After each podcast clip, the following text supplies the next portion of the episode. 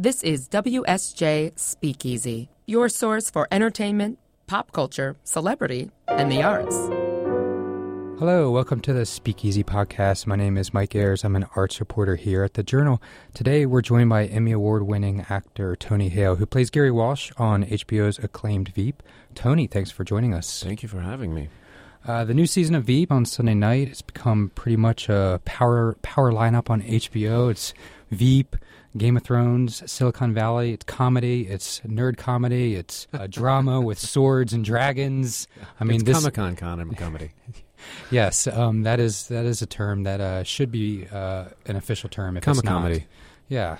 Um, all right. Good. Well, when any show, you know, Veep is going to its uh, fifth season. You know, when any show in this day and age makes it to a fifth season I feel like that's that's a feat. You know, what what do you think's clicked so well? Oh man, um, I don't. I mean, I'm man, I'm so thankful f- to have a gig that's lasted this long. I think that's just so. Gr- I'm hugely grateful for that. But I, when I started the show, one thing that really drew me to it um, was I love the idea that it shows a behind the scenes look at what might be happening in politics. Because I mean, especially now, I mean, there's so much chaos happening right now, but you know, for so many years, all you see is this kind of perfect posturing and sound, perfect sound bites and people spinning and all this kind of stuff.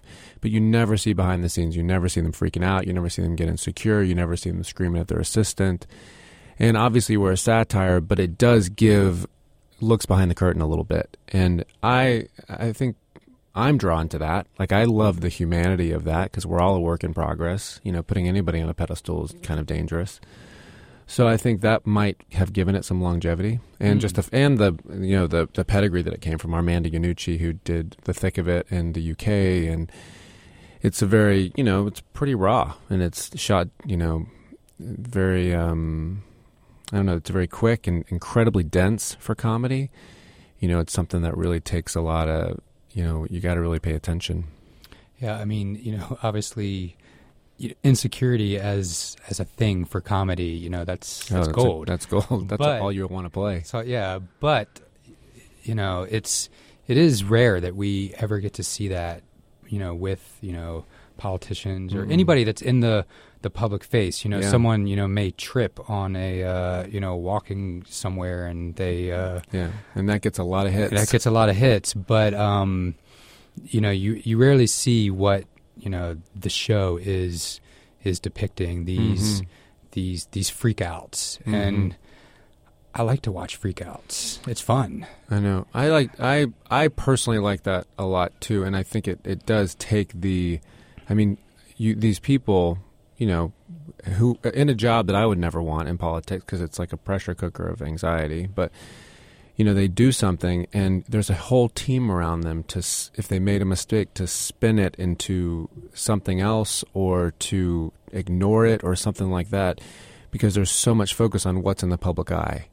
And then if there's a mistake made or if it's perfect or whatever there's a whole team back there just like okay we got to arrange this. So what's happening behind that curtain? Like what's going on back there? That's what i want to see that's the reality show I'd watch. Yeah, and you know, obviously the the people on Veep might not be. Oh God, we're a bunch of Keystone cops. We're a bunch of morons.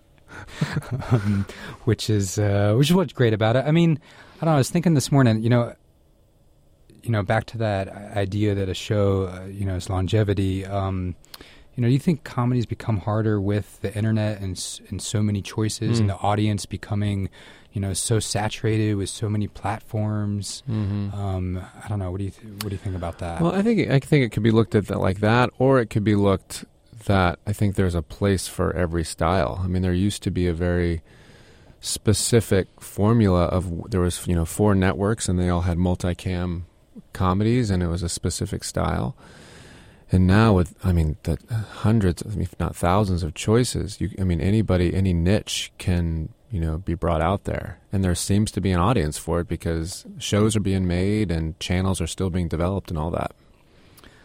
Um, so I'm I'm convinced that if you know Veep went away, there could be a Gary and Selina spinoff show, and that would last for well for years. I mean, this is a comedic duo that has like. Well, let's just acknowledge that's Gary's dream. I mean, Gary would Gary wants them to be married. Gary wants them to be at the altar, and Selina doesn't even know Gary's last name, pretty much. No, no. So I don't know if Selina would sign up for it, but Gary would be the front. He would be mm. like pitching it to every channel out there.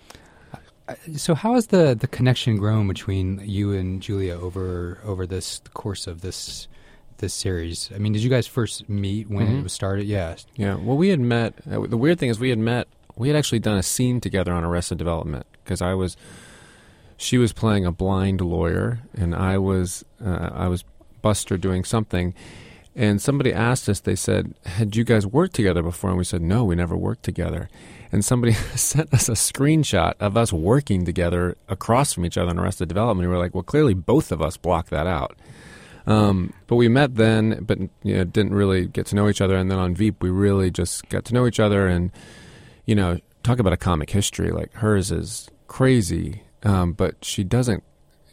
There's no ego. There's no entitlement. It's just she she creates a. Because here's the deal: the number one on the call sheet, whoever the star is, sets the tone for everything and she sets an incredibly um, family vibe. Everybody throws their hat in. You feel very safe to give ideas. It's fun. We're supportive of each other, and that's that's all you could ask for. Um, do you think there's something kind of fundamental about your personalities or comedic timings that just has clicked over the over the years? Um, I don't know. I mean, gosh, I don't know. I mean, we have a trust where you know the worst is when you're working on a gig and you say something like, "Yeah, this isn't really working," and the other person goes, "Well, I think it's working," and you're like, "Oh crap, we're not Yeah, on the no. same page." Mm-hmm. So to be uh with her and a lot of I mean everybody else in the cast, when you go, yeah, something's not working, and they go, yeah, I hear what you're saying. That's like, oh, you feel like there's that same vibe, you know. So I don't know how that happened, but very thankful it did. sh- the the dynamic between you two, you know, there's a lot of a lot of verbal spats and you know most Abuse? people Let's- yeah uh, abuse let's go ahead and say word. abuse um, but it also, Domestic abuse, domestic call it that. abuse yeah it also you know very subtly which a lot of the shows has so much subtle humor but the uh, the physical comedy between you two and Yeah. specifically you uh, invading her her personal space always Oh, it looks which is so my dream. uncomfortable I don't call it invading. I call it just intimacy. Yeah, yeah. I call it true intimacy. It, it is a it is a weird tr- true intimacy. she calls it invasive. It's yeah. I call like- it necessary intimacy. Imagine like her fly, swatting away a fly. Like Yeah, you know, exactly. Like she's he's and I call that close. as a friendly pat. friendly pat, friendly pat on the on the cheek. That's what's so crazy is Gary is so just in this just in an abusive cycle because he just bounces right back and ignores every word that's been spoken to him every just you know put down or emasculation he just it's never existed Hmm. He's she's his queen Um, growing up, were you into the more cerebral or the more physical type comedy? I growing up I was I would say more physical because I loved the Carol Burnett show Hmm. which was my uh, I mean Tim Conway on the Carol Burnett show, Bob Newhart, um, something that they always did that I just was fascinated by was they never pushed the comedy. They would always just sit in the tension. If something was awkward, they'd sit in it. And uh, Tim Conway had this character where he was an old man. He just walked really slowly across the stage, and he didn't wink at the audience. He just walked, and it was hilarious. And he he knew the circumstances he was given were nuts and awkward, and he just sat in it. And I was like, oh my gosh, that's hilarious, and I want to do that. And that's what you're kind of, you, you're doing with with Veep. There's a lot There's of tension. a lot of tension, and I love. I don't like. I will say I don't like watching shows. I watch my show because I know that I know what's happening behind the scenes. But watching comedies or even movies in general that are very tense and very awkward. My wife makes fun of me because I'll just leave the room. It's too. I stop. I, I can't breathe. I mean, it's. I just makes me nervous. But doing it is different. Doing it is really fun. Interesting. All right. Did you ever try stand up? Uh, I didn't. I think I would enjoy it if, but there's man, there's a lot of craftsmanship that goes into stand up. The Jim Gaffigan is, um, uh, my wife and I know him and his wife Jeannie, and he's been working a long time at that, and it's it seems so easy, but man, there's a lot of work that goes into that. I mean, it feels like I was thinking about the the, the entire cast of, of Veep this morning, and it feels like all of them, or m- maybe most of them, you know, they come from this theater improv background Mm. and not really this kind of stand up background. Mm-hmm. Um, you know, does that make a difference? Do you think? Yeah, I, because you know, in our show, we ha- it's very unusual. We have about two weeks of rehearsal before we shoot, and that never happens. I've I've never experienced that happening. You kind of typically just show up and do it. So we have a lot of rehearsal where we can play with stuff and figure out what's working. We improv, we come up with ideas, and really that's a large part of it, huge part of it actually. Uh, the other night on SNL, you made a you made a cameo. Yeah, Um, that and was uh, so cool and so overwhelming and awesome. yeah, do you get you uh, ner- nervous at that point? Well, I mean, she, man, she, the the way she, I think anybody who hosts, that's like that's what you, that's a feat. Like she had shooting digital shorts and hosting and sketches and all that stuff. That's a lot. I just came in and did like a silly cue card bit. Yeah, it was maybe ten seconds, but still. But it was, are you kidding? It was like of the blast. It was a blast. And my wife worked there for seven years because she was a makeup artist on SNL. So I had been there a couple of times when she was working there a long time ago, and I knew that it was it's a very well oiled machine that place. Yeah. Did you go to the cast party afterwards? Oh yeah, Yeah. I never good. say no to free. No. You know, during that monologue, she referenced kind of the crazy election season that you had just uh, mm-hmm. uh, brought up. When you all were making season five, were there conversations about what was going on in the real world? Yeah, honestly, it, uh, that's what I uh, really admire about all these writers is they it's um, they write something and then it sometimes it's happening in life, but it's never like they see something happen and then try to do a parallel example of it on the show. It's it's they because honestly, what's happening now in the election, if we scripted that, people would be like, "Ah, it's too broad. That that can't happen." So many times we've done things and then it's happened, you know. So I, it's not really. Don't, I don't. I don't get the sense that they use. And actually, this Australian. I don't know if you heard about this Australian prime minister.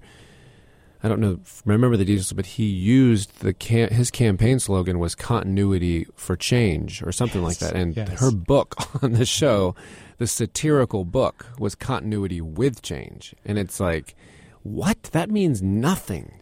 That was the joke, and then you see it in the news, and you're like, "Wait a second, what?" You know? Yeah, you almost kind of feel bad or sad or something when situations like that. I tell you, that his pop up. assistant told him that, I don't think he was probably very happy. I don't know. Does it, you know, does satire become harder as things get more seemingly nuts? Um, yeah, I don't. I mean, I think there's always a place to go. I mean, it's weird though because now then we keep shooting. We're like, oh, we're we're doing this. I hope this doesn't happen because this is like really crazy.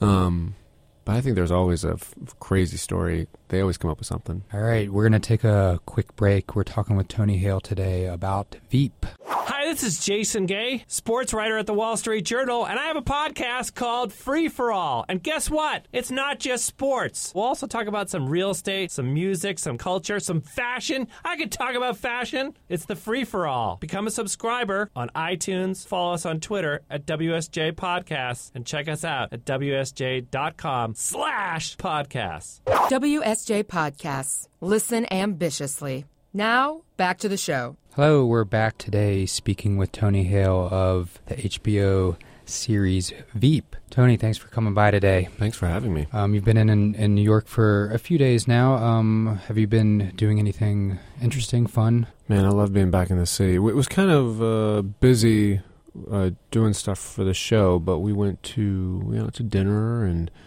I mean the weather has been really nice. We went to see some friends in actually Dumbo, Brooklyn. I had never been out there. That's a great little area.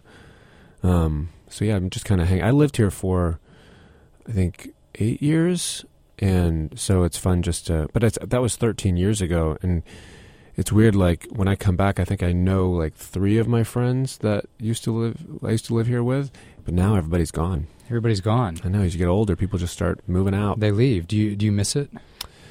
Um, do I miss it? Uh, I really like Los Angeles. I really like California. I like to visit New York. It's being older for me.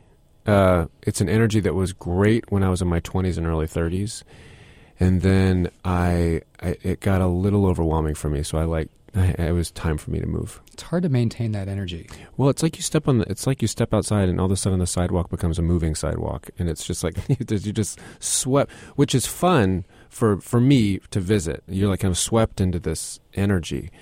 But every day it was I remember actually when I was living here towards the end, I would be on Fifth Avenue and I would always step into the cathedrals on Fifth Avenue. And it was like going from just like chaos to just absolute silence, and I would just take those breaks of saying, "Okay, I got to just breathe a little bit," and then get back into it.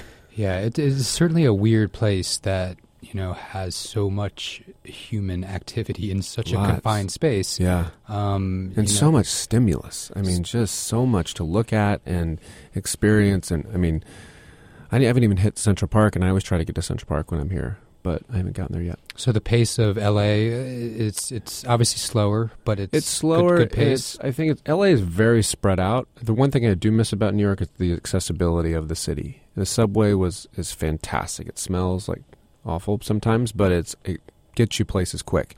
That is not the case in LA. It's about a 45 minute drive sometimes if you have to go from the east to the west side. So in LA, you kind of find your area, and then you you really spend most of your time in that area. Do you lament the the time you spend in cars? It's Is that weird. I don't really. Um, I don't. I get so used to it. Actually, I mean, Yeah. I'll listen to the radio. My da- my daughter, who's ten, has gotten used to it, and it's kind of. Sometimes she is like the other. Get, when she was younger, and we were in traffic once, she was like, "Who started it? Who started traffic?" Like she didn't really get it. She was like, "This is annoying." But now we just kind of talk, and she tells me about her day. We listen to. I know every top forty song now because of her, and you know Taylor Swift. Sometimes about Rihanna. makes me Rihanna. Mhm. Riri, Meghan Trainor, all those all those folks. Mhm. I know Do all you their guys music. sing no together? We might. Okay. There's no shit. I might have been singing no a few We- days ago. We throw it out there. Right. I actually think she's fantastic. Meghan Trainor. Yeah, I love Kelly Clarkson. I love all those pop stars, and we just we blare it in the car. Yeah, well, th- they are the the pop moment right now is is very high quality. I feel you know, Mhm. charting wise, it's doing it's doing well. hmm There's an appetite for it, Oh yeah, and um, and they got good voices. they got good voices. and Meghan Trainor's got a great voice. I mean, they're making they're making songs that you theoretically will still be hearing at weddings in ten years. oh yeah, you're gonna be hearing no at every you know reception for a while. That and Mhm. single ladies will come up. Mm-hmm. All right, all right, good, good, good. Um, you know, a, f- a few moments ago, you mentioned uh, you know Arrested Development. You know, before V, people really latched on to Buster, and he was such an iconic character. But um, I don't know. Uh, you know, maybe you would think that that would be hard to top at that moment, but it feels like Gary's kind of doing that. You know, like he's he's taken this life of his own. You know, Mm. he's he's you know five seasons in. You know, he's won two two Emmys. You know, Yeah, playing sure. him, it's you know, it's it's really been. I think another defining role for your career. What do you think? Uh, thanks for saying that. Um, yeah, I mean, he's there. At first, Gary and Buster seemed to have some similarities because they both had obviously some mommy issues and uh, definitely a anxiety foundation and all this kind of stuff. But the more I've kind of lived with Gary, like he really, s Buster never really stepped up for his mother, and Gary steps up for his Selina. And I think Gary is he knows how to be in that world. I don't think he knows much about politics, but he can be in the world where Buster just had a hard time getting to the pharmacy. You know, so I think Gary actually Gary would probably take care of Buster really well. I think if they he would probably take him out to dinner and they'd probably sit in the back corner of a meal and Gary would make sure there would, you know, at least amount of stimulus around him and probably give him some good therapy notes. What type of restaurant would Gary take Buster? That's to? a really good question. Maybe like a. uh, You probably wouldn't want the choices too overwhelming, like a cheesecake factory, because No. a catalog might It's be too overwhelming. So It's maybe crazy. like an maybe like an In-N-Out burger where there's like only six choices. So may keep it simple. Yeah, yeah. Keep it simple. Back corner. Back You know, corner. no crazy like and Buster secret likes menu grilled stuff. cheese, so he might like a food truck. Maybe find a grilled cheese food truck or Food something. truck, Keep park. it simple. Good Yeah. old park. Yes. There's not you don't have as much um, you know stimulus around you. All right, good. You just got Um, beauty, and Buster needs some beauty in his life. They both need some beauty in their life. They do, they do. In uh, the first season, uh, the, the first episode of the of the new season, you know, speaking of like what he's, he steps up, you know, he does step up and try to help, you know, Selina with her with an unfortunate Very You unfortunate. know, uh, Skin- pimple situation. skin issue. Yeah. uh, skin issue that she describes as maybe a lodged skittle in her cheek. I think at one point. Um, so he does step up, That's even right. if he doesn't necessarily do right. know. But he's what to do. convinced. He's when he when he does step up, he's convinced that he's right, and he had a lot for that situ- issue. He had a very specific home remedy that he thought um, was going to work. Yeah, what was that? It was from Savannah, right? It was from Savannah, Savannah, from- Georgia. From, Santa- from, from from its relatives. It was like a homeopathic salve, and he was pretty convinced it was going to work, and well, it didn't. it, it didn't work, but she tries But it. great- And in Gary's world, great effort. In her world, I'm always a step away from losing my job. Mm-hmm. Do these uh, do politicians they they have these assistants working with Yeah, them all called- the time, right? They're called either bodymen or bagmen. Why bagmen? because I carry around Oh. a very large bag, and sh- I have whatever she needs in that bag. Weird, fascinating job to have if that It's- was your your It is job. weird and fascinating, but it is Gary's nirvana. I It's mean, there's probably like 80 pockets in that bag that he has personally sewed in with, you know, you know, specific leather he's probably chosen from the internet. Mhm, And they mhm. one of them has her tweezers, one has her hand sanitizer, one's got the White House M and M's. You know, Mhm. it's like they are. He knows. He can probably. You know, there's one episode where he put a blind. No. Oh no, he had somebody do a game and called out things and how fast could he pull them out of his bag. Mm, oh yeah, yeah, yeah. That would be a great promotional item. You know, Gary Gary's bag. They could. you Yeah, know, I mean, in real life, the bag I carry on set, Gary would be humiliated because it's like empty water bottles and it's nothing. maybe some gum. But Mhm. so I would not. I would bring him shame. Um, do you have any neurotic tendencies yourself that these Uh, people let haven't me had? count. I mean, we all do, right? Do I have any personally? Oh man, what do I have? Like, are, are your wife or your friends ever saying like, "Calm down, Gary," around certain situations? Oh, um, oh yeah. I mean, I, I, I would say I'd probably have more of a focus issue. Like it's, it's, it's tough for me to focus in certain environments. But um, when I let me think, uh, what is a neurotic? Man, there's, um, uh, I don't know. I'd have to think about that. That's an overwhelming question for me. Because sometimes you don't really have make it. you feel Sometimes anxious, it is it? couldn't be anything. It's just like all of a sudden you get anxious about stuff, and you're like, "Well, where the hell did that come from?" Do you ever? heights. I don't like heights. Okay, heights are yeah. That's Heights is maybe that's a typical one though. yeah, kind of. I mean, do you ever get you know? Uh, I used to be I used to be really anx- uh, around animals like dogs and stuff because Okay. I had a lot of asthma and allergies as a kid.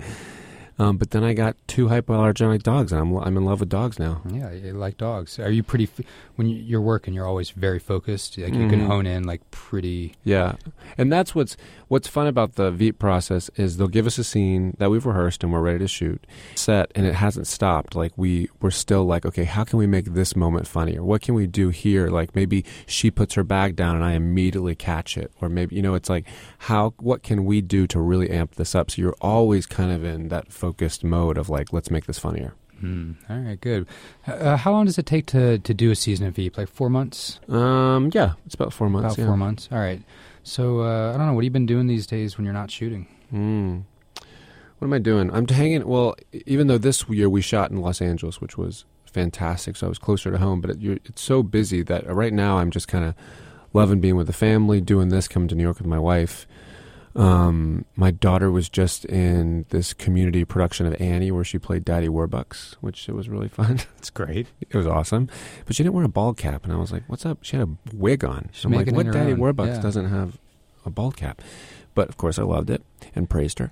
Um, uh, what else? Um, just hanging, and then it's fun to kind of see the cast together for all this press stuff because then we get to catch up. Um, yeah, just kind of you know always. I'm actually about to do another drunk history. I, I've done those every year, and I, I I love that show, so that's really fun. Uh, is there a historical moment you're?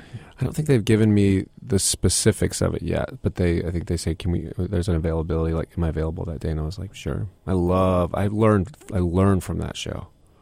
I learned from drunk people about history. That's an odd thing to say, but you know, I think a lot of people Have you do. watched it? I haven't watched much of Dude, it. Dude, it is so good. I mean maybe I didn't pay attention as a kid. I'm sure I didn't, but it's these people they get them drunk a little sad, but they get them drunk and then they recite these historical events and then we act them out. But they're most of the facts are absolutely right and I learned stuff from it. Uh, what is the preferred uh, beverage that people seem to oh, get it drunk varies. off of? It could be wine, tequila. Never know. They don't actually. Maybe uh, you can kind of guess what it is, but they don't really call it out what it is specifically. Okay, and is it like like kind of buzzed or like these are people? Oh no, these people get drunk. Okay. They get they get drunk, and that's when the funny comes out. Okay. Like it is funny. All right, all right, good. We've been talking with Tony Hale today about all things Veep. Thanks, Tony, for coming by. Thanks for having me. For more podcasts, check us out at wsj.com slash podcast, and you can become a subscriber on iTunes and Stitcher and now Spotify. And thanks for tuning in.